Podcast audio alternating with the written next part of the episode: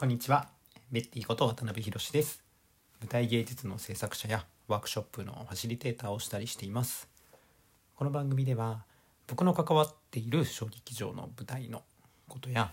ワークショップのこと演劇と教育にまつわることなどを話していきます、えー、さてですね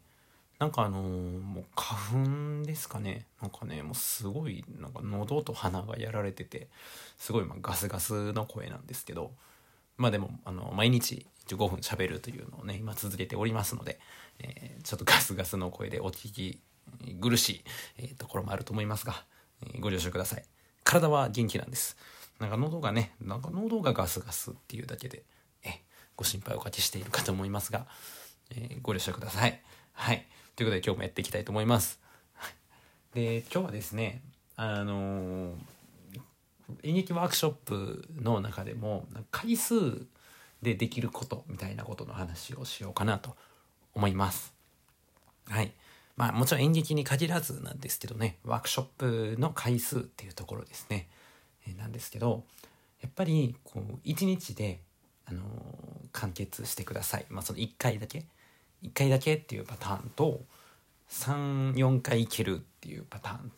あるいはもっと6回とか、まあ、それこそねあの学校によってそう3ヶ月とかね半期間通期でみたいなこととかねそういうのとかもあったりすると思うんですけどこれはねもうあのもちろんねあのまあそらそうやろってことなんですけど回数がねいければいけるほどやっぱり濃密なことができるんですよね。こればっかりはねあのー、もちろん限られた時間の中でお伝えしたいこととかやれることの最大限はもちろんしようというのを、ま、これはもうねいつも毎回毎回そうやってやっておりますけれどもとはいえまあ1回とか2回っていうのはね本当にあっという間なんですよね。これまあ1回とか2回っていうって言ってまたその学校の時間割で言うといわゆる45分かける2コマとかで、まあ、大体2コマでやらせてもらうことあるんですけどでも1コマとかもねあるんですけどね。でも本当にねもう一瞬なんですよ。なんで一瞬かっていうとやっぱりこのワークショップとかっていかに体験してもらうかその体験から自分で学ぶっていうのをどれぐらい作れるかっていうことは大事なんですよ。大事だと思ってるんです僕はね。だから例えば45分しかないとか90分しかないってなると例えばもう初めましてですよね。初めましてでもうどんな人来んやろみたいな感じでやっぱり最初はすごい向こうも構えてるというかなんか誰か知らん人が来たって感じですからね。いつもと違う人が来たっていう、まあ、緊張感もあるし何するんやろみたいな不安というんですかね、うん、そういうのもあるですしもちろん楽しみにしているっていう子もいるそういうさまざまな中なのでその入り口の入りを、まあ、いかになるべく早くフラットにできて、え、そして、え、楽しんでそこの心理的な安全性の確保ですよね。あここは楽しんでいいんやっていうような状態を早く作ってそしてあのなるべくいっぱい体験してもらえる説明とかはねなるべく短くして体験があって説明は後っていうのをなるべく作れたらなと思うので、えー、体験の時間取るんですけどこうなった時にやっぱり